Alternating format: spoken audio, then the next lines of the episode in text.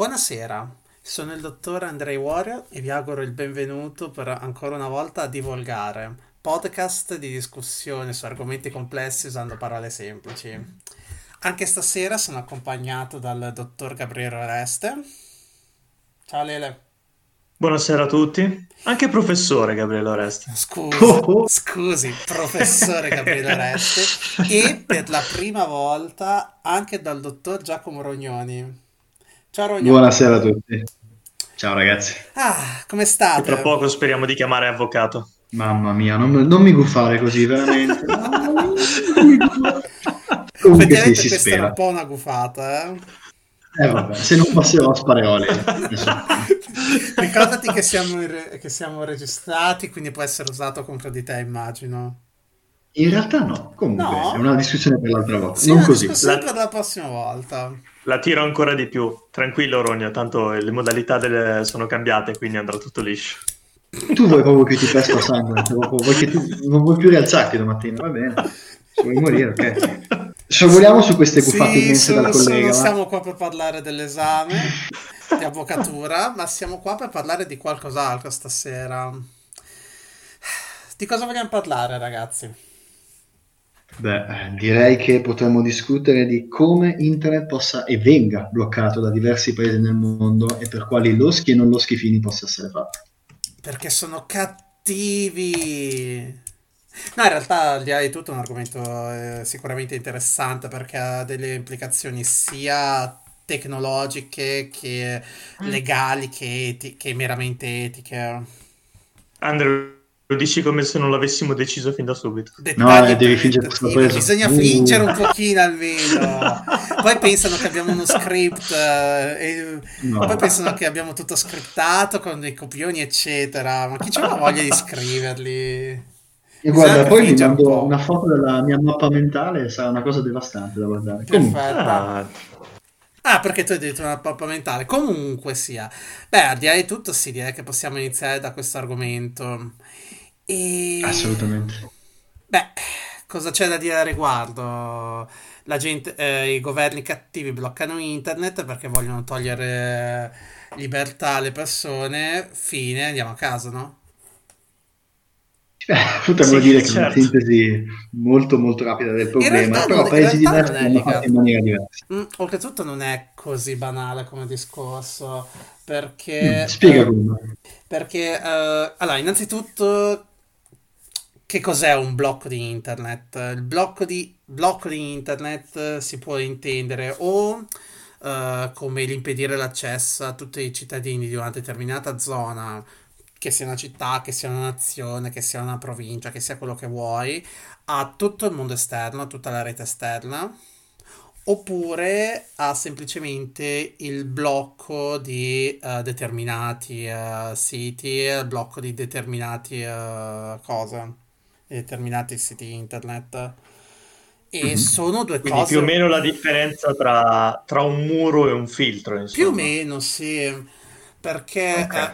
allora non credo che ci sia bisogno di parlare di quanto internet sia fico e di quanto comunque abbia or- ormai, uno, sia entrato a far parte della vita quotidiana di moltissime persone, due, di come uh, internet abbia reso le comunicazioni tra le persone uh, molto più economica e molto più rapida al di là di tutto, sicuramente non è l'unico fattore, ma un, un fattore sicuramente importante per le, le primavere arabe un decennio fa è, anche la presenza, è stata anche la presenza di social network che ha permesso alle persone di potersi organizzare per protestare. Questo rappresenta ovviamente un buon motivo per cui un governo potrebbe voler bloccare internet. Perché si certo, tratta di... Ribadiamo appunto che Anzi, non ribadiamo, eh, sottolineiamo che questa idea è venuta proprio dall'esperienza in, ehm, in Myanmar. E anche se non parleremo direttamente di quel paese, è stato proprio lo spunto che, che ci ha fatto pensare proprio a questo, a questo argomento, perché in effetti l'esperienza in Myanmar non è stata la prima che ha visto questo, questo mm. sistema per impedire proprio le proteste. Mm. Perché no, per impedire le proteste e per togliere un'arma estremamente efficace ai protestanti. Internet è un Certo. strumento utilissimo per organizzarsi. Noi stessi stiamo tenendo questo podcast grazie a internet. Eh, è Vero, uno dei... come è uno- sappiamo siamo i più grandi antistatali. Non hai ricevuto le mie epistole allora? No, non ho ricevuto le tue epistole a riguardo. Benvenuto nel 2021. eh, Se hai intenzione di mandarmi piccioni viaggiatori. Ecco, viceversa, con i piccioni viaggiatori ci vorrebbe più tempo per riuscire a organizzare una propria testa tramite internet, ma anche solo abbiamo visto l'anno, no, due anni fa con quello che è successo a Hong Kong eh, e con quello che sta succedendo ancora a Hong Kong o l'anno scorso, ma non ricordo, esatto. Comunque internet era, è stato una parte eh, importante, uno strumento importante nelle mani dei protestanti. E questo eh, rappresenta un ovvio eh, obiettivo per eh, un determinato governo. Però, eh, par- però ci terrei subito a sottolineare che quando si parla di blocco di internet, eh, appare immediatamente come eh, una cosa eh, che fanno solo dittature nei confronti dei loro cittadini, che, oh mio Dio, sono sotto censura e se- per impedirgli di ribellarsi al sistema. Mm, ci terrei subito a sottolineare che non è così semplice. In Italia ci sono un sacco di siti che sono bloccati legalmente, sono bloccati legalmente. Ad esempio? Uh, I siti di gioco d'azzardo che non hanno una licenza in Italia, Beh, a quel punto potremmo considerare che in quel caso il gioco d'azzardo in quella ramificazione è illegale, quindi effettivamente per forza viene bloccato. Vero, però se, però se ci pensi un secondo, eh, il principio è più o meno lo stesso. È il governo che ha deci- è un governo che ha deciso eh, le ragioni, che ha deciso tu non Sì, però c'è da Vero, dire, c'è un'enorme differenza, ovvio. ah, dal punto di vista, no, no, ma al di là dell'argomento, eh, però cioè, dal punto di vista legale, in realtà non è lo stesso caso per un semplice motivo, cioè se io vieto una data condotta con una chiara norma penale, ad esempio il gioco d'azzardo senza una licenza e se ci sono dei penalisti spero che non mi sparino perché non mi ricordo se il reato è non avere la licenza o altro, eh, è Non è diverso perché... da come ad esempio... Dimmi, Non, dimmi. non È è perché monopolio il dello gioco... Stato Esattamente, il gioco Giusto? d'azzardo è monopolio di Stato in Sì, Italia. direi di sì. Il punto è che qual è la condotta che è reato? eh? Non avere la licenza o fa- oppure esercitarla in un certo modo? Cioè, questo non lo so, Esercitarla Ah, certo, senza certo. licenza, Comunque, immagino.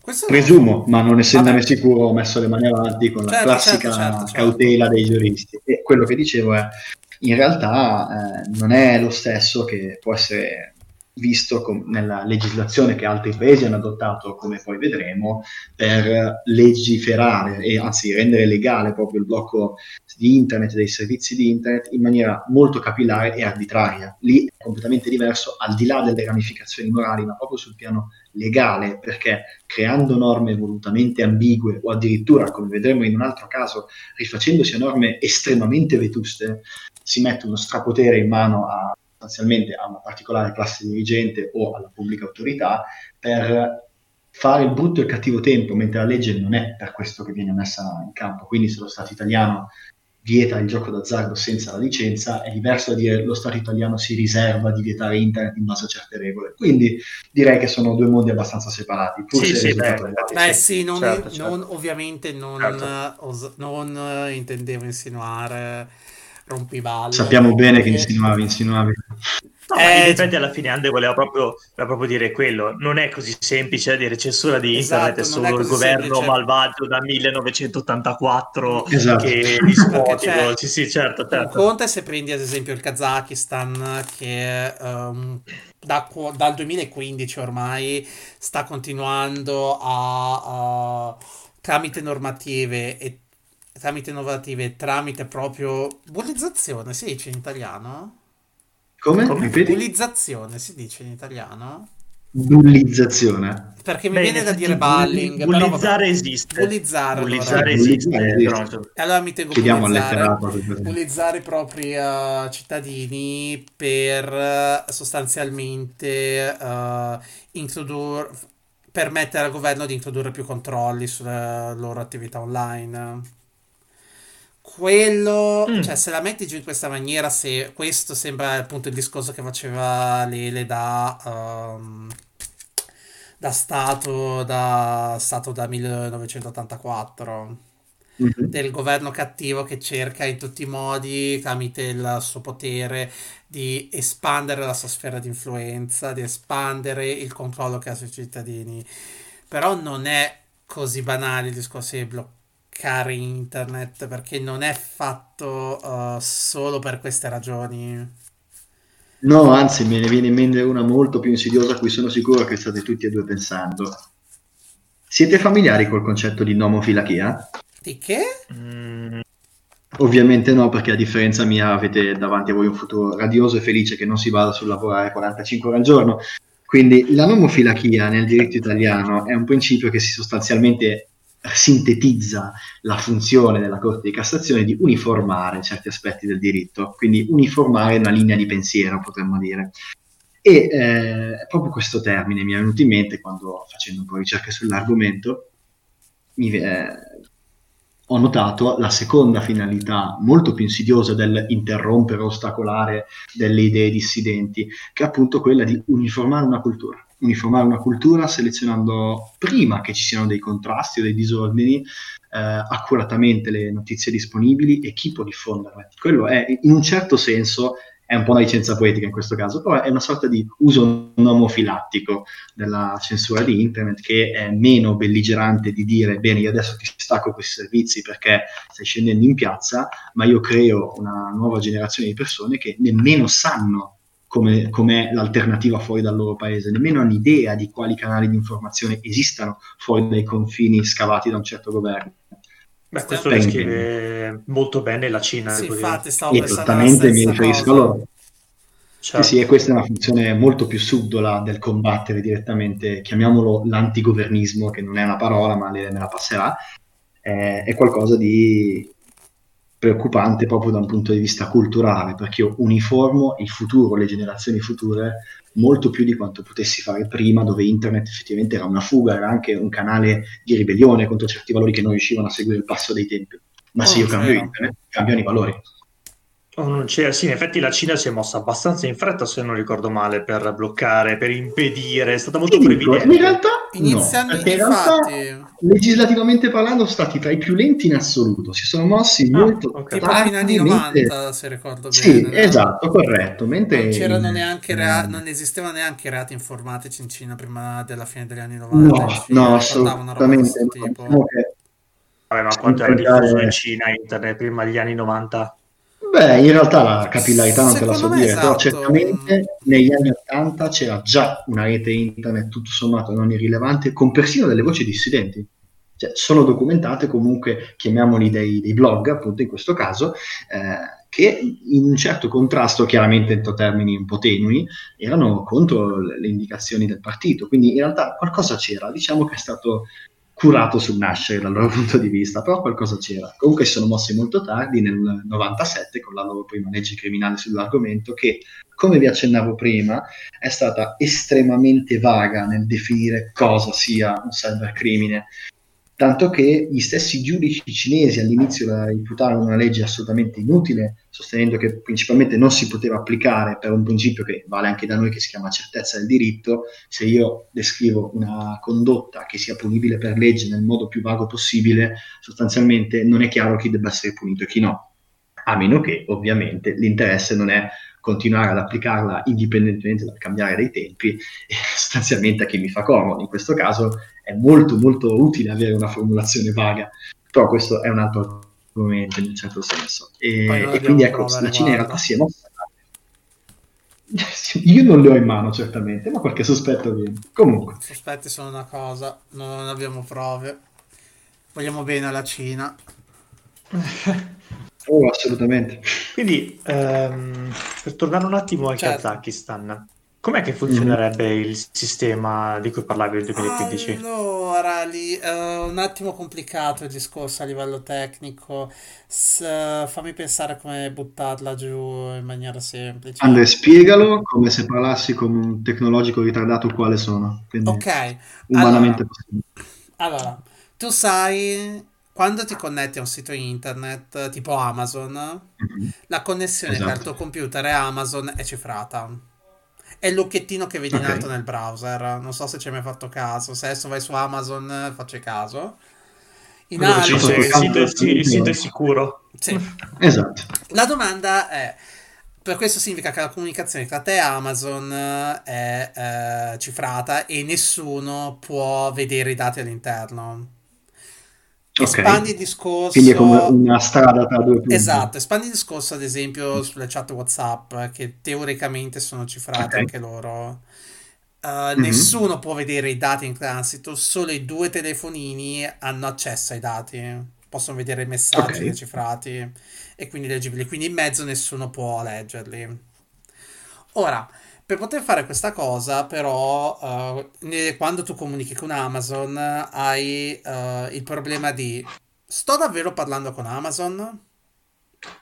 Mhm. Potrebbe essere un altro sito che si finge di essere, a- che finge di essere Amazon e quindi eh, e poi rubarti tutti i tuoi dati. E come Quindi faccio c'è a capire problema, esattamente. Quindi c'è questo problema. Questo problema è stato risolto con il concetto di certificato, sostanzialmente. Un certificato è un um, è letteralmente un file che dice eh, Amazon ha questa chiave crittografica. Che cosa fa il tuo computer? Il tuo computer usa il certificato, cifra utilizzando quella chiave e poi manda i dati al sito che dovrebbe essere Amazon. Se il Ok. sito è davvero Amazon, sarà in grado di decifrare i dati e quindi eh, ti risponde utilizzando. È un po' complicato qua tutta La chiave, diciamo. più o meno, e, ti perm- e così hai l'accesso al sito. Viceversa, se ci fossero problemi a riguardo, il tuo browser, il sito di là non riuscirebbe a decifrare quello che gli hai mandato. Perché lui dice di essere Amazon, ma non ha la chiave di Amazon. Chiave che tu hai ottenuto dal certificato. Ok. E quindi, eh, festa finita, non puoi, eh, non può fingersi Amazon perché non ha passato questa prova sostanzialmente. Ok. Non ha passato la ok. prova di possedere la chiave che il certificato dice che Amazon ha. C'è però il problema. E di, nasce- di esatto. conseguenza neanche, neanche un governo di un paese può leggere i dati che stanno scambiando, Tecnicamente- che stai scambiando con Amazon. A meno che l'NSA non abbia il modo, che è un po' un meme che circola dagli anni 70 questa cosa.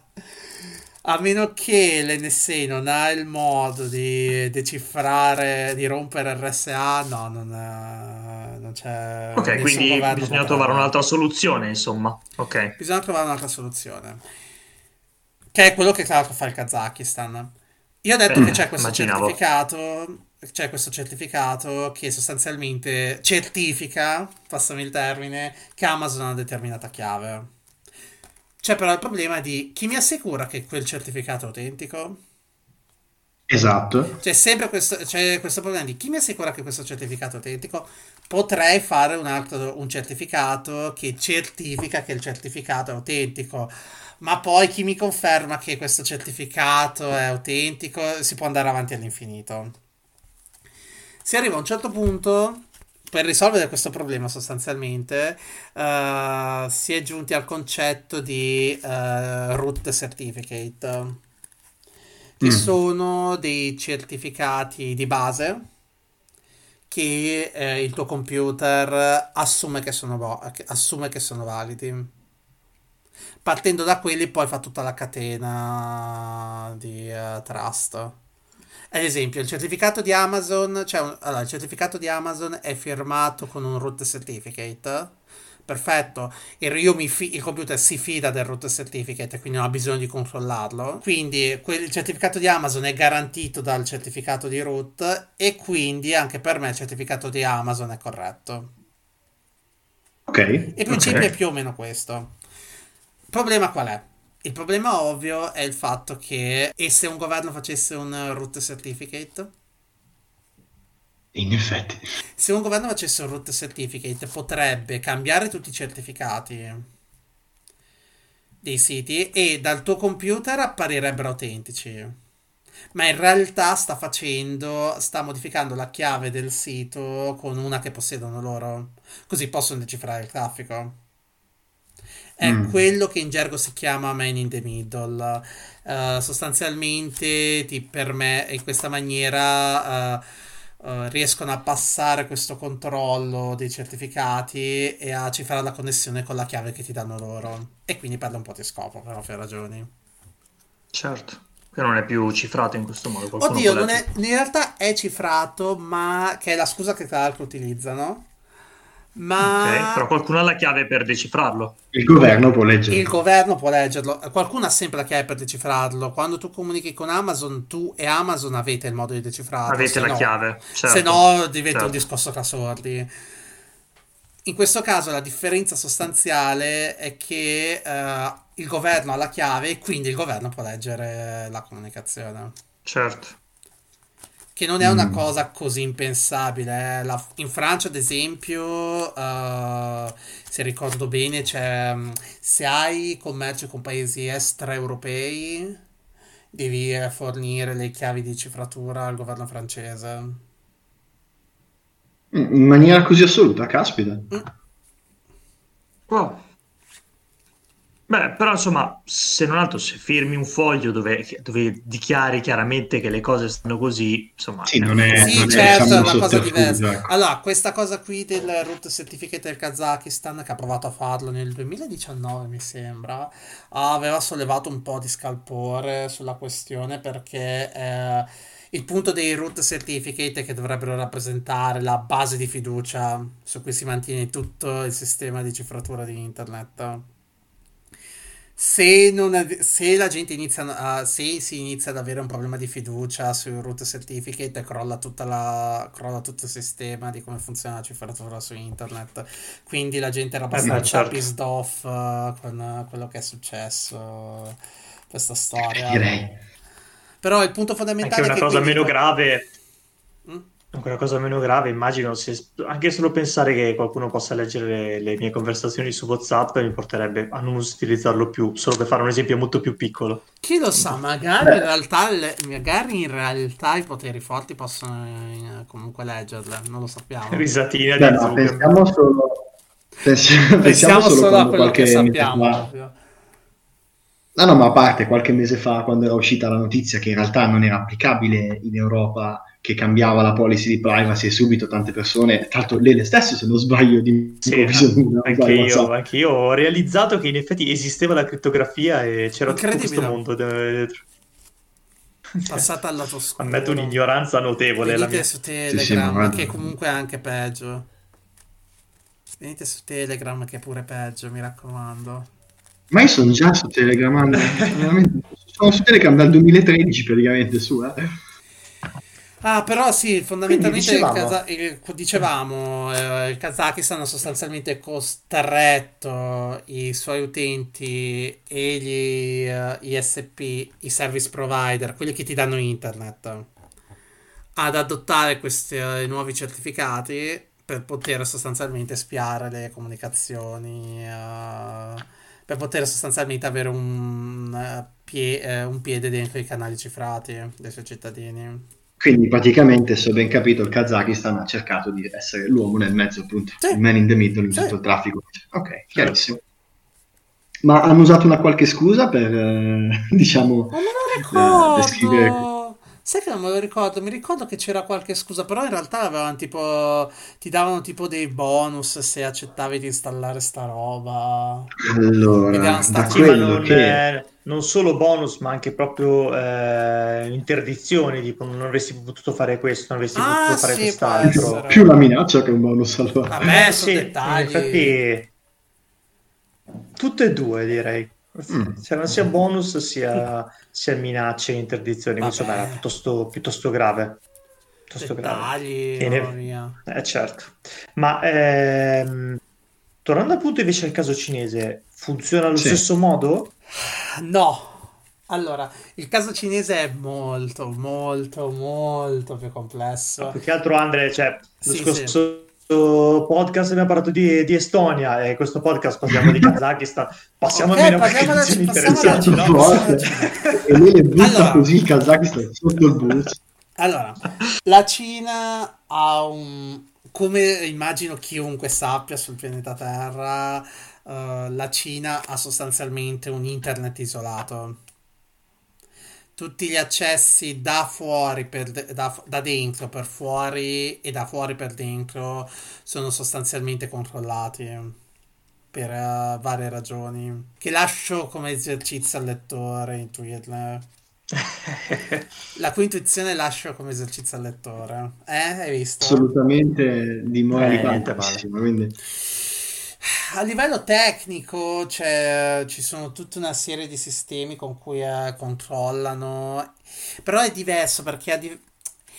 c'è una sostanziale differenza tra le due cose um, che ci tengo a sottolineare con un po' l'esempio che faceva prima Rogno. Uh, nel caso della Cina il punto non è tanto uh, censur- bloccare per bloccare, censurare per censurare. La gente usa internet in Cina. Si stima che ci sono circa 700 milioni di utilizzatori di internet in Cina oggi, che è quasi un quarto della popolazione globale su internet. Quindi, cioè, non è assolutamente insignificante. Tutti, no. sanno, tutti sanno di eh, Google non funziona in Cina, WhatsApp non funziona in Cina, Facebook non c'è in Cina. Ma come faceva notare prima Rogno, però il punto che che è un po' la genialità del sistema cinese è il fatto che sostanzialmente hanno creato il loro internet con le loro aziende senza permettere uh, l'accesso di aziende esterne che non sottostavano alle loro regole il che poi ha portato ovviamente a una crescita di queste aziende. E questo effettivamente si nota, specie ultimamente si nota nella popolazione più giovane. Il fatto, cioè, un sacco di, di ventenni cinesi non sanno che cosa è Facebook o Google. Che se ci pensi è una cosa che se ti dicessi è incredibile. Se te adesso andiamo per strada e chiediamo a qualcuno che cos'è Google, ok, magari non chiunque, però c'è una buona probabilità che sappia. Diciamo che una parlando. persona che ha 20 anni certamente lo saprebbe, Dic- almeno fuori dalla fine. Diciamo che è altamente probabile, eh, però ad esempio, o Facebook, o Facebook, stesso Idem. esempio. Viceversa, in Cina uh, la gente non sa che cos'è Facebook, ma utilizza Baidu, che è il, sostanzialmente Facebook cinese fatto in Cina, mantenuto in eh, Cina. Però... Se non sbaglio, loro hanno WeChat al posto sì, di WhatsApp. Ad esempio, WeChat. Eh, sostanzialmente mm. hanno uh, un... Non è che è bloccato nel senso di è bloccato. Hanno creato il loro internet isolato. Che se ci pensi è un po' più subdolo del... Um come si chiama, del governo. Una rete parallela. Esattamente, rete. Un, è un internet parallelo che se ci pensi è un po' più uh, subdola come cosa rispetto al governo di no, blocchiamo accesso a internet, che è un po' come quello che ha fatto l'Egitto e la Libia nel 2011. Eh, e anche l'India. L'India, ragazzi, o è un l'India. primato mondiale nell'interruzione di internet. O l'India. Mi ero completamente dimenticato dell'India, anche quello effettivamente sarebbe un ottimo punto di cui discutere. Però non so se abbiamo sì, tempo no. stasera, però... Vediamo, vediamo. Se nessuno si addormenta tra i lettori, magari qualcosina ne finiamo alla fine. Dicevi sulla Cina. Dicevo sulla Cina, è un approccio un po' più subito, perché come dicevi te, uh, Rogno, è sostanzialmente stai uh, creando, creando un'uniformità di pensiero. Esattamente, stai creando un'uniformità di pensiero, stai creando una cultura. È come se in Italia avessimo il Facebook italiano, il Google italiano, fatto in Italia, esatto. solo italiano. Questa voce è una citazione, ma sì, sì, cioè il principio è esattamente lo stesso. e quindi il principio però è lo stesso. Mi permetto di interrompere la satira di altissimo profilo che nessuno ha abbastanza neuroni da capire per citare un prezioso esperimento che hanno fatto proprio su quello che sta dicendo Andre se non sbaglio dell'università di Stanford e Peking oh. e eh, due economisti praticamente avevano offerto a degli studenti universitari ah, quindi parliamo sì. comunque di un livello di formazione alto avevano offerto strumenti gratuiti per aggirare il famoso e infamoso Great Firewall che appunto è la misura completa, totale che la Cina ha messo in atto a livello tecnico per controllare il, il transito diciamo, di informazioni. E la cosa spettacolare che dimostra purtroppo quanto sia insidioso ed efficace il sistema di uniformare il, la cultura eh, è che poca gente era interessata, pur avendo gli strumenti, pochissimi li hanno usati e anche chi usava gli strumenti per, mettiamola così, guardare fuori dalla porta, comunque non è che fosse particolarmente interessato a quello che vedeva, perché dopo tutto proviamoci a mettere nei loro panni, è qualcosa di completamente alieno, completamente diverso da quello che abbiamo studiato, che abbiamo sentito per tutta la vita e in più in alcuni casi è anche fortemente scoraggiato dai valori in cui teoricamente dovremmo credere. Quindi è molto efficace proprio per questo, perché così facendo le rivolte saranno sempre meno e sempre, sempre più tenui, per forza di cose. Eh, a tal proposito, appunto, volevo aggiungere una cosa dai miei scarsi studi antropologici di neuroscienze. Wow. Eh, ricordiamo appunto che gli esseri umani, il cervello di esseri umani si sviluppa solo per un terzo all'interno del feto, cioè la selezione naturale ha preferito appunto le donne che partorivano presto, proprio perché più il bambino si sviluppava all'interno dell'utero, eh, più, fac- più, era probabile che la donna morisse. Quindi insomma mm. gli esseri umani si sviluppano cu- quasi completamente fuori dall'utero. Mm. Infatti il neonato non cammina, quando voi vedete nascere un animale tipicamente già, già, za, già Beh, diventa sì, zampettare sì. in giro. Quindi insomma l'essere umano è fortemente eh, modellato da ciò, da, da ciò che gli sta intorno, tantissimo, è l'essere che più viene modellato da ciò che sta intorno e di conseguenza non sorprende minimamente il fatto che una persona crescendo in un mondo e abituandosi a utilizzare eh, quegli strumenti eh, dove magari i genitori dicono che eh, hanno questa idea appunto del gruppo in Cina, no? che bisogna sempre favorire il gruppo, eh, che prima va avanti la nazione e poi va avanti certo. il singolo, molto diverso appunto dal modello eh, occidentale, che ovviamente per loro appunto crescendo vent'anni quasi, quasi è riuscito a sviluppare persino tutto il lobo frontale a 20 anni, eh, a quel punto è logico che la tua formazione eh, non ti porterà neanche magari a vedere cosa c'è, cosa c'è al di fuori, perché sei così ormai formato in un dato modo che praticamente è quasi fatta quasi fatta. C'è da dire appunto che insomma, ai 20 anni, non 60, uscendo saresti costretto a utilizzare eh, certi strumenti come Google che vanno bene in tutto il mondo. Vai in Australia, vai eh, in Giappone, vai eh, in Italia, Google lo usi alla fine. Però esatto. finché resti lì in Cina non senti quel problema. Quindi perché appunto l'essere umano è straordinariamente modellato dall'ambiente intorno a lui.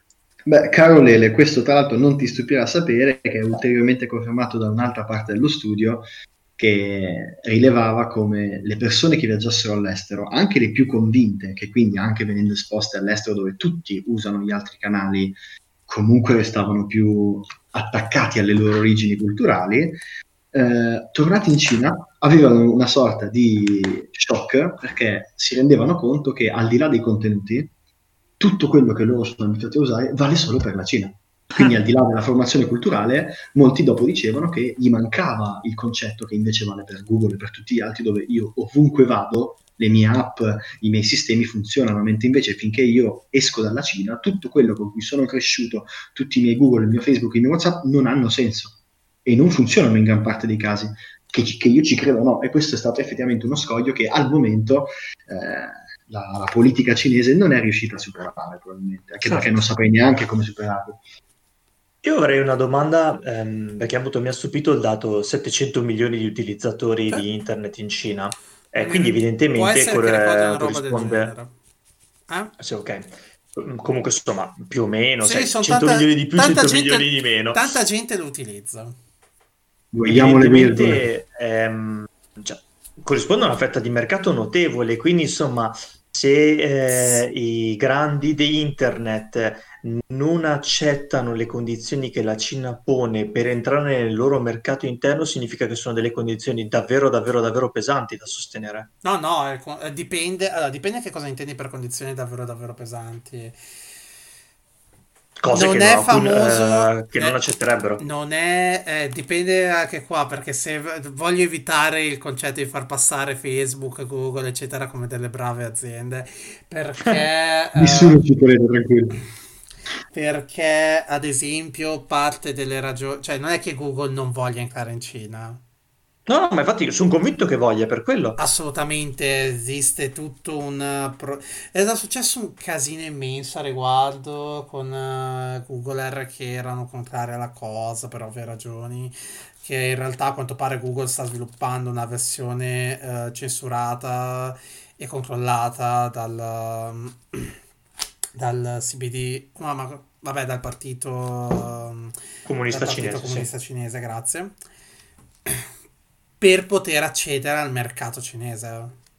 Ok. Facebook eh, aveva avuto di recente, abbastanza di recente, aveva avuto il permesso di aprire una sede in Cina, ma poi il governo gliel'ha revocato.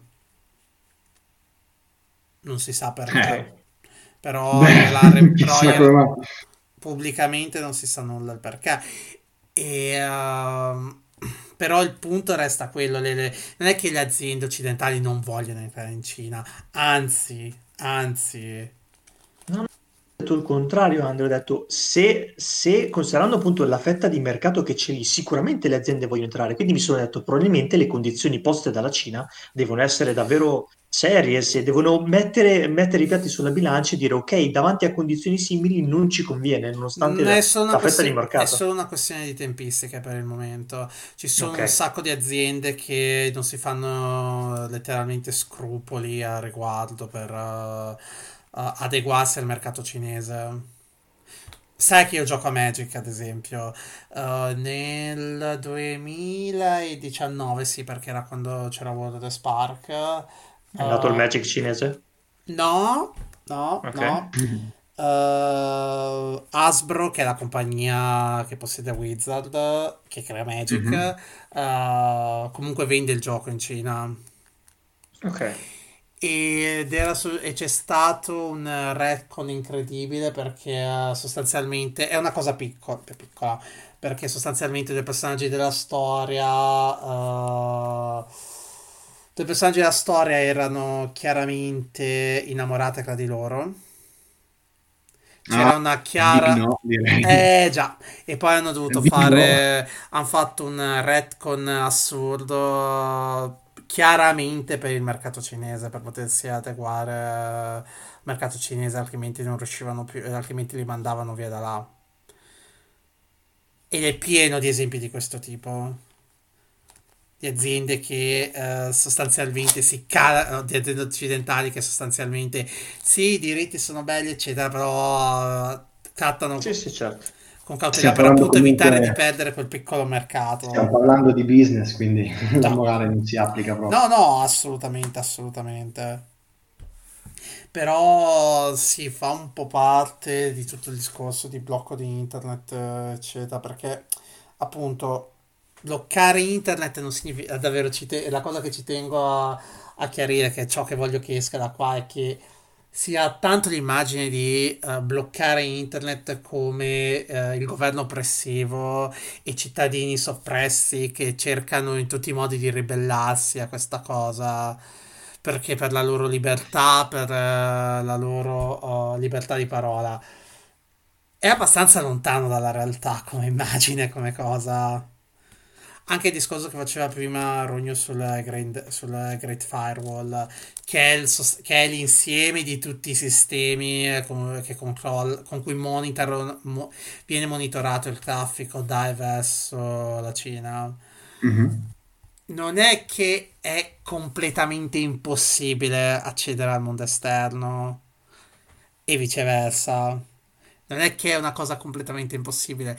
Quello che fanno è il cercare di renderlo il più scomodo e il più eh, Inconveniente possibile. inconveniente possibile, esattamente. Per cercare appunto di privilegiare in questa maniera, cioè, se per poter postare su Facebook eh, devo fare 20 salti mortali, ho la connessione cappata a meno di 56k, che calcola una cosa che fa il Great Firewall, fun fact. Eh, E poi tutti i miei amici sono su Baidu. Certo. giusto. Perché vero. mai dovrei mettermi lì a... Perché mai dovrei fare tutta questa cosa? Perché mai dovrei fare tutto questo? Esattamente. Quindi, cioè, il, appunto, si ha molto l'impressione che quando si pensa alla Cina e al, gover- e al fatto che hanno sostanzialmente un accesso filtrato a internet, hanno un accesso filtrato a internet esterno, ma non è che sono lì poverini oppressi, oh mio Dio, abbiamo bisogno della nostra libertà di parola. Quindi mi stai dicendo che non sono lì tutti a cercare di seguire i post di Fedez e Ferragni a sentire le ultime hit del Cavolo. reggaeton? Guarda, Cavolo. io potrei avere accesso e non lo faccio comunque. Sto quasi trattenendo le lacrime per quello che si stanno perdendo queste persone. Anime, anime perse nel silenzio culturale. Beate loro? Perennemente al buio della luce. Quindi vorresti dirmi beate loro? Forse Quindi, secondo... l'idea. Quindi tutta la musica prodotta da Porto Rico e, e Venezuela, ecco, e Colombia non arriva. Eh, no.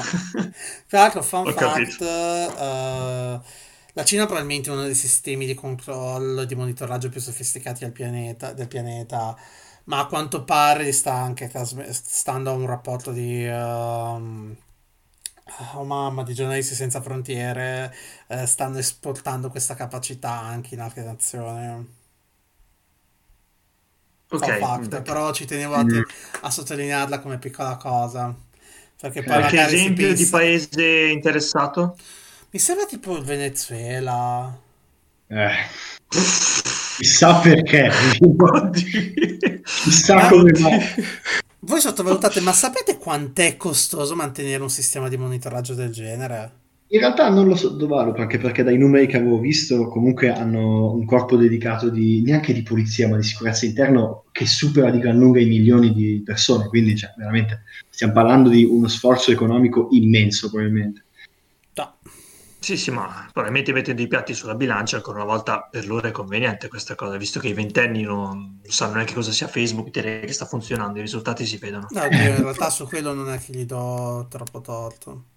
Tanto non solo non sanno quello, ma se ti tieni conto si tratta di ventenni comunque, come dicevo, con una cultura universitaria, quindi che teoricamente ah, eh, sì, certo, dovrebbero certo. avere un inizio di senso critico, teoricamente. Comunque, dicevi Lele? Ti ho interrotto, scusami? Ehm, per curiosità, Cosa ha comportato creare questo grande firewall in termini beh, di costi? Ovviamente non, sicuro non avranno pro, prodotto dei paper per, per dircelo, però comunque non dico, che non ho la più o meno idea di quanto di tempo... costi. Ok, in ah, tempo più o meno quanto, quanto portato via? Mi sembra su, uh, sui tre anni, però tieni conto che sono cose che crescono nel tempo. Cioè, nel certo. corso degli anni ha ottenuto capacità assurde esempio stupido e uno su tutti, il fatto che riesce a bloccare uh, alcune delle VPN più note. Eh. Uno pensa, tutti noi abbiamo questa visione della VPN che ti permette di accedere dovunque per vedere Netflix americano. Esatto. Sì, sì, è quel, quel, trucco, sai quando in GTA volevi tutte le armi al volo, usavi quella cosa lì, era fatta, vedete, mm. il gioco era, era, già finito praticamente. Già. O forse appena iniziato sei creativo. È vero, hai ragione.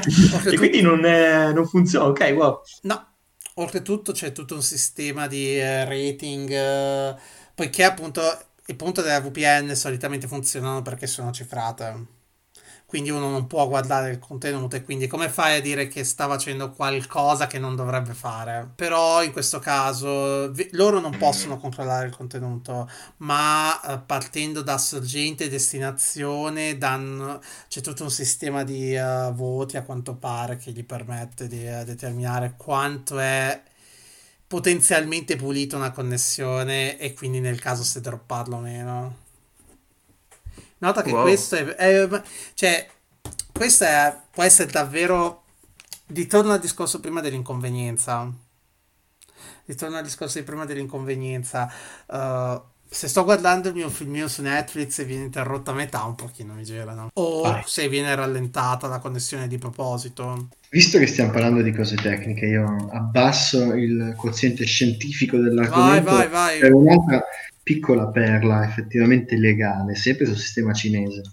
Comunque, dopo quella legge che dicevo del 97, ci sono stati gli interventi pian piano per diciamo, dare delle regole ulteriori e uno è la cosiddetta National Intelligence Law, Questa in particolare, la cosa che mi ha colpito, proprio per il valore culturale che ha prima che legale, è che impone ai cittadini cinesi, così come alle compagnie che hanno sede in Cina, quindi sede legale si intende, di partecipare e vivere come un dovere alla sicurezza dello Stato. Quindi, oltre al fatto di uniformità di cultura, oltre al fatto a tutti questi sistemi subdoli e meno subdoli per rendere il più difficile possibile la contaminazione di informazioni da parte dell'esterno, c'è anche un dovere e non solo appunto una formazione sia a livello economico nel caso delle imprese, sia a livello morale, potremmo dire politico nel caso dei cittadini, di partecipare, di essere responsabili della sicurezza statale. E questo è codificato in una legge, che è una cosa incredibile, sinceramente almeno per le leggi che conosco io.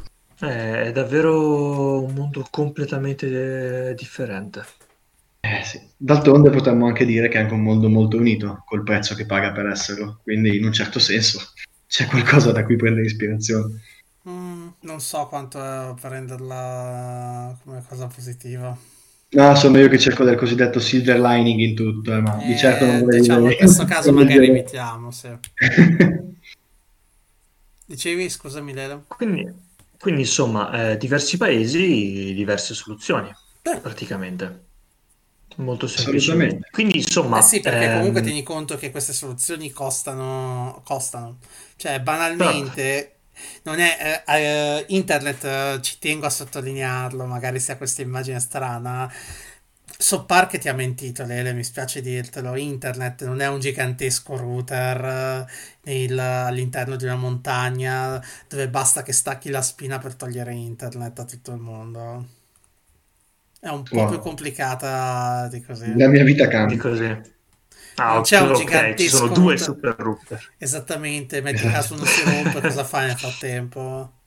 Esatto. Cioè, è pericoloso. Esatto. Però sì, eh, sostanzialmente paesi diversi, soluzioni diverse, perché ovviamente eh, costi diversi, esigenze diverse. La Cina ha molta più gente. Certo, Beh. però alla fine, sai, immaginarsi altri piccoli paesi, appunto, eh, avevo letto tra l'altro la Tanzania nell'elenco di paesi Beh. che erano interessati, cioè, ma è un paese molto povero, non riesco a immaginarmi come possa essere interessato a ad acquisire un sistema così costoso. Ma non per forza, il punto non è la questione dell'intero sistema, tu non pensarlo come una... Un blocco un unico, blocco o compri l'intero pacchetto sacco, un... Dentro ha davvero un sacco di uh, tecnologie anche molto innovative sul monitoraggio delle connessioni di rete. Ok. Insomma, puoi anche acquistare un quarto del boh, corso, poi, so, poi questo... il resto te lo danno in sconto, in sconto. Oppure non ti serve, però il punto non è quello. Per... Il punto che ci tengo a sottolineare è il fatto di... Uh... Cioè, non è che lo fa... Eh, si pensa tanto al blocco di internet come una cosa da parte dei cattivi e basta. Non è vero. Tutte, eh, tutte le nazioni in una qualche maniera hanno, cercano di avere un controllo quanto più possibile sulla connessione dei loro cittadini. Quello che è successo in America nel 2013 con le rivelazioni di Snowden è solo un ottimo esempio di come anche uh, le società occidentali facciano uh, questo gioco in maniera un po' più nascosta. Però quello ovviamente viene, non viene detto altrettanto come la Cina perché c'è, sai com'è difficile parlare male di te stesso. Certo. Davvero, la cosa che mi preme sottolineare è il fatto che internet è uno, strumento, è uno strumento potentissimo. So che sto dicendo un'ovvietà, ma internet è uno strumento potentissimo. Tut- tutte le grandi, tutte le nazioni, chiunque vorrebbe poter controllare una fetta e quello che succede sopra. In alcuni casi è necessario. Allora, alcuni... Ecco, questa è una domanda molto interessante che ci terrei a farvi. Ritenete mm. giusto?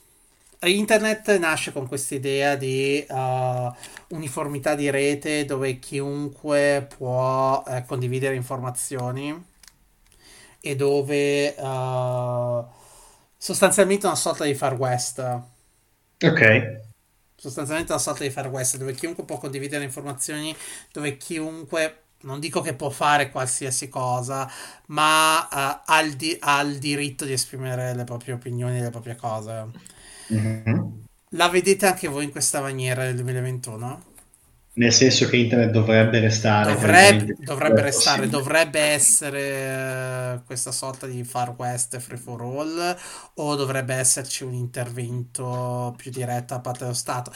È importante cioè, ad esempio, il fatto che uh, di recente in Italia volevano bloccare TikTok perché non ha um, per il controllo sull'età, per quello che è successo alla ragazzina in Sicilia. Non so se avete presente no. questa storia. In realtà non ce l'ho presente, educami un attimo. Che si è suicidata, giusto? Già, per una challenge. Ah, adesso, adesso capisco, madonna mia. Per una challenge su TikTok e quindi il garante della privacy ha sostanzialmente bloccato TikTok in Italia per, uh, perché per, uh, come si chiama? Perché non rispetta alcune leggi sull'età minima perché tipo permette, mm. non per, permette di iscriversi anche se siamo in 13 anni una roba del genere. Però mi sa che tu ne sai più di me a riguardo. E... qualcosina in più sì. però il punto, però il punto sostanziale è questo cioè in questo caso il governo ha tolto un, mi ha tolto un servizio internet. Cosa ne pensiamo a riguardo? Eh, purtroppo è una domanda difficile che lo so che è una domanda difficile, se no non l'avrei fatta. Esatto, quindi sono pronto a deluderti con una risposta apparentemente semplice. per quello che mi riguarda, dal mio punto di vista, eh, in realtà internet è forse l'unica frontiera o l'ultima frontiera dove è più facile, almeno per ora, eh, raggiungere una libertà di, di, espressione, di opinione quasi totale. E quindi già solo per questo, proprio perché è senza precedenti, cioè una testata giornalistica non ha quella libertà, tutti gli altri media precedenti per la velocità di diffusione che avevano per forza di cosa inferiore, non sono paragonabili alla libertà che dà internet, non solo per la globalità e la velocità dei collegamenti, ma anche per l'anonimato che almeno per il pubblico medio assicura. E quindi solo per questo, solo per il valore che ha una sorta di terra franca che non vedo replicabile in un altro modo, io sarei da tenerla il più libera possibile. Ovviamente il mio è un discorso da, da, parte di una persona che non è mai stata danneggiata dalla libertà su internet, che oltre a tragedie come quella che dicevamo prima, purtroppo può spingere anche, ad esempio, a tragedie spinte al cyberbullismo, che dipendono proprio dalla libertà di contenuti su internet, senza andare nel politico, senza andare nello scenario geopolitico che descrivevamo prima. Però io, ciò nonostante, sono assolutamente pro terra di nessuno, diciamo, proprio perché non è replicabile in nessun altro canale, almeno secondo me. Io invece, cioè, allora, è chiaro che internet è cambiato da, da quando è nato penso, mi è venuto in mente Wikipedia. Wikipedia mm. è nata come da un posto dove davvero mh, potevi scrivere qualunque cosa in merito a un argomento, ma piano piano eh, mi ha iniziato a chiedere eh, le fonti, ha iniziato a chiedere che, mh, insomma, eh, addirittura che fosse controllata da, da, persone particolarmente esperte in materia. Quindi, insomma, eh, internet è stato, mh, si è modificato naturalmente eh, in diversi modi a volte in bene, perché infatti non si può, secondo me non si può dare una risposta unica a questa, a questa domanda, dipende davvero, è molto situazionale. Per esempio, per Wikipedia io apprezzo il fatto che siano necessarie delle fonti per parlare.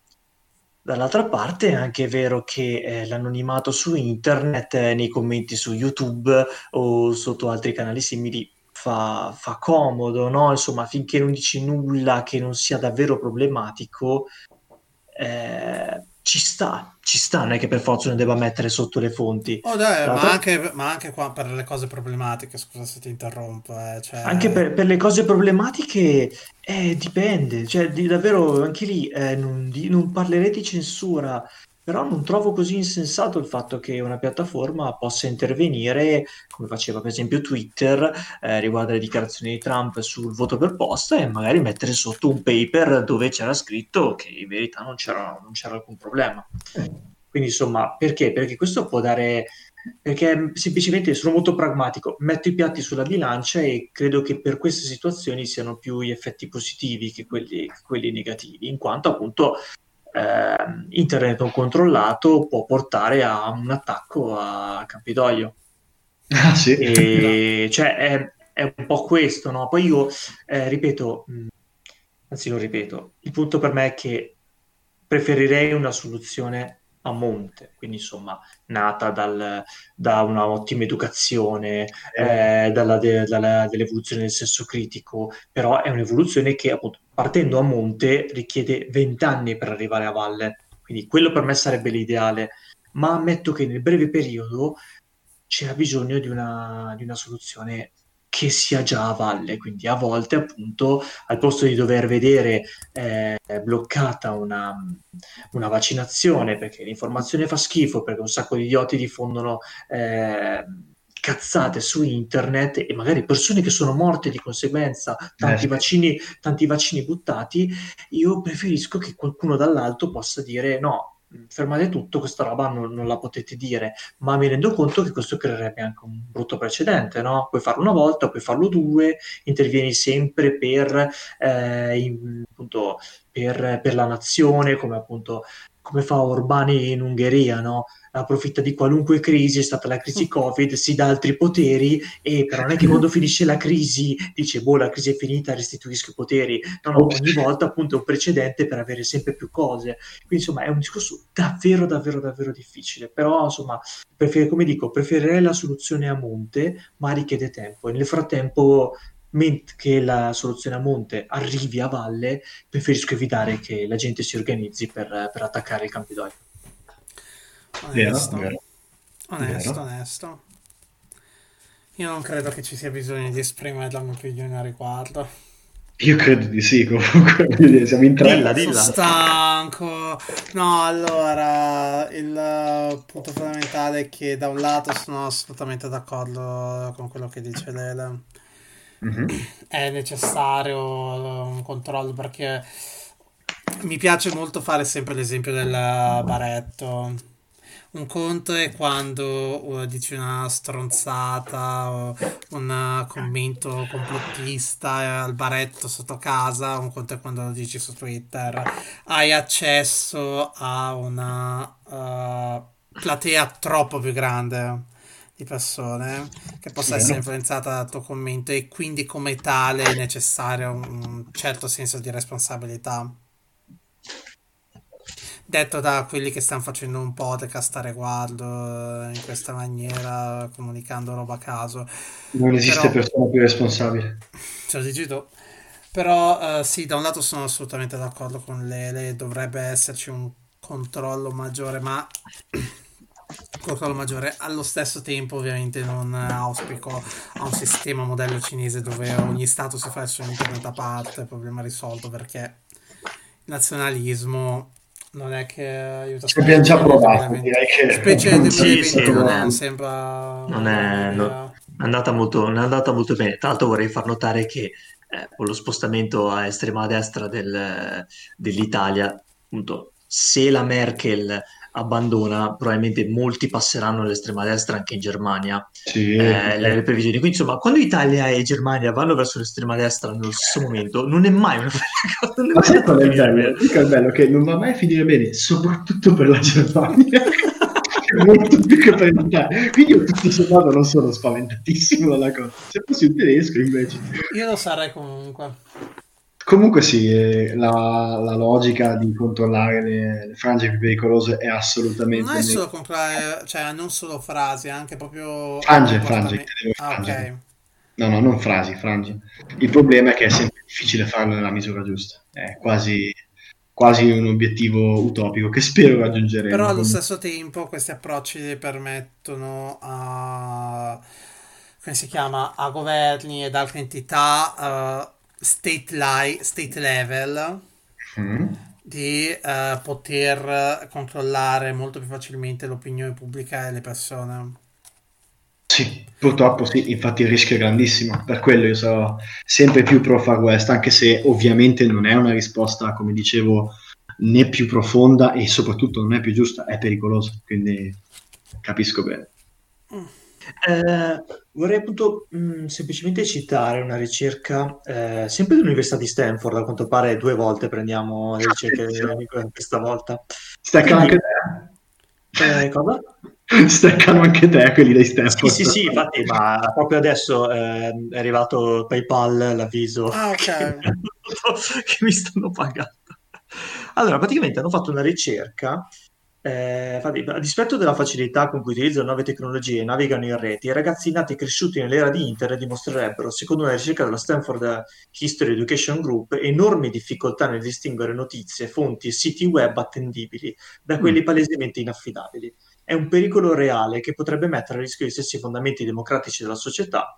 La controffensiva all'ignoranza sul web può venire dalla scuola, all'università, eccetera, eccetera, eccetera. Quindi, insomma, per farla molto semplice, l'Università di Stanford ha notato che proprio da coloro da cui ci si aspetterebbe una conoscenza notevole no, dei meccanismi di internet che sono i, i, nativi e oggi appunto la generazione successiva che vengono definiti i bambini digitali che navigano su internet con quella facilità eh, che appunto magari già noi millennials ehm, abbiamo acquisito negli anni appunto Proprio da loro invece si nota che eh, davanti a dei test che dif- eh, distinguono più difficilmente le notizie eh, più vere dalle, dalle, bufale più notevoli, no? E sempre poi appunto eh, il testo finisce anche con questa citazione di Eco che mi è venuto in mente, ecco perché l'ho preso da quello che diceva prima Andre del famoso bar, no? Mm. E questa citazione molto famosa di Umberto Eco. Social media danno diritto di parola a legioni di imbecilli che prima parlavano solo al bar dopo un bicchiere di vino, senza danneggiare la collettività. Venivano messi subito a tacere, mentre ora hanno lo stesso diritto di parola di un premio Nobel. Ed è quello il punto, no? Io potevo, potevo dire che eh, gli aerei sganciano prodotti chimici al bar, grosse risate, quello è un cretino e, e finiva lì. Però insomma, se io lo scrivo su internet, soprattutto se lo scrivo in inglese, ci, tra, sei, tra, quasi 7 miliardi di persone, qualcuno che dice, oh mio Dio, quest'uomo è un genio, ecco, ecco la verità, è facile trovarlo. È, è facile trovarlo più di uno, mentre invece prima al bar era molto contenuta, al massimo girava nel paesino e tutti si facevano due risate e basta però è, è, i social network danno una grandissima, soprattutto, ripeto, se lo, si, se lo, si, scrive in inglese, grandissima diffusione a queste cose. E soprattutto ti danno anche una grandissima validazione, perché è facile riuscire a rimanere bloccati nella tua bolla e autovalidare le tue idee abbastanza discutibili. Certo, basta trovare la camera di basta eco. Basta trovare la camera di eco giusta. Mm. Certo. come te. certo, certo. Tra l'altro ehm, ho proprio Tanto questo è stato preso da un test Invalsi, molto interessante il testo che ho appena letto, eh, proposto appunto come interpretazione. Eh, Mamma mia, quanto sbatterci in faccia che è diventato professore. Vabbè, tralasciando questo. Tralasciando questo. Ehm, ho discusso anche con i ragazzi in merito ecco, appunto, vedi, come interpretare, sì, come sì. interpretare le fonti. E se uno nota, eh, ci sono persone appunto che sono anche molto esperte a spargere bufale, quindi hanno una capacità nel mascherarsi notevole. Cosa appunto che si nota a volte è il citare fonti, no? Citare paper. E già quello di tuo ti dà, ti dà un minimo prestigio, no? Come dire, caspita, sta citando delle fonti. Eh eh, ma perché? Perché sanno automaticamente che per un principio di economicità nessuno andrà mai a leggere quelle fonti. Quindi tu vedi è paper, magari anche università importante e bla bla bla bla bla, ma magari quella fonte dice totalmente il contrario. Però lui la sta citando, vedi la fonte importante e il lettore non va, il lettore soprattutto quello comune, non va a controllare, a controllare questa, questa fonte. No, cioè dice, boh, cioè, la fonte della grossa università sarà così. E, ehm, eh, un esempio di questo eh, faceva eh, Dario Bressanini, un professore di, ehm, professore di, di chimica eh, universitario, divulgatore scientifico, eh, in merito appunto alle leggende che girano sui, sui microonde. Mm. ci sono appunto persone che dicono che il microonde fa male eh, e citano anche degli studi che, che eh, che fanno vedere appunto che ci sono dei morti per, per, eh, in merito appunto all'utilizzo delle microonde. Però poi uno va a vedere perché queste persone sono morte e magari sono morte perché avevano scaldato troppo il cibo e si sono ustionate, eh, cioè ma delle cose che non c'entravano nulla. Eh, nulla con il fatto che il microonde scaldi il cibo e ti faccia, e ti faccia morire, insomma. però appunto uno magari lo apriva e vedeva il numero di morti e pensava automaticamente che fosse perché il microonde scalda. E quindi insomma, eh, eh mettere le... è anche facile trovare gente che si sa mascherare molto bene e, ha, e ha, acquisisce un'aura di prestigio che permette di far passare le informazioni come eh, affidabili. Ci sono intere linee di lavoro dedicate a passare informazioni poco verificate e poco affidabili come tali. Quindi non voglio allungarmi di più sull'argomento. Ok, onesto. ok, bene, non approfondiremo. Non approfondiremo. Direi Va che bene. abbiamo fatto abbastanza. Sì, mi sì, sembra che abbiamo parlato. Sì, direi che, direi che siamo andati salutare... abbastanza fuori per la tangente. Direi che possiamo salutare i nostri ascoltatori a questo punto. Che sono riusciti ad ascoltarci finora, cioè congratulazioni se siete arrivati fino a questo punto.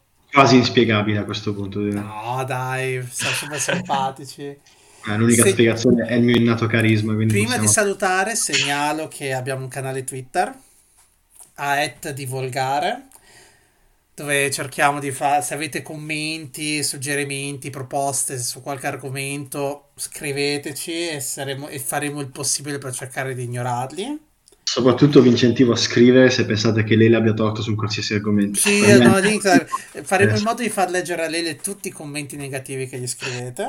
Ne scriverò alcuni anch'io sotto falso nome. Se ah sì, certo, io ho già pronti gli account. Anche io lo farò. eh, così si nasconde, mica stupido. Va bene. Metterò delle fonti, però, eh. Metto certo. Lele Rogno, è stato un enorme piacere. Sì, è stato molto bellissimo, è stato molto interessante. Già, sono d'accordo. Va bene, noi ci, sentia- noi ci sentiamo presto, mentre invece i nostri ascoltatori ci sentiamo tra due settimane. Esatto. Perfetto. Cari tutti, buonanotte. Buonanotte a tutti. Buonanotte a tutti. ciao. ciao. ciao, ciao.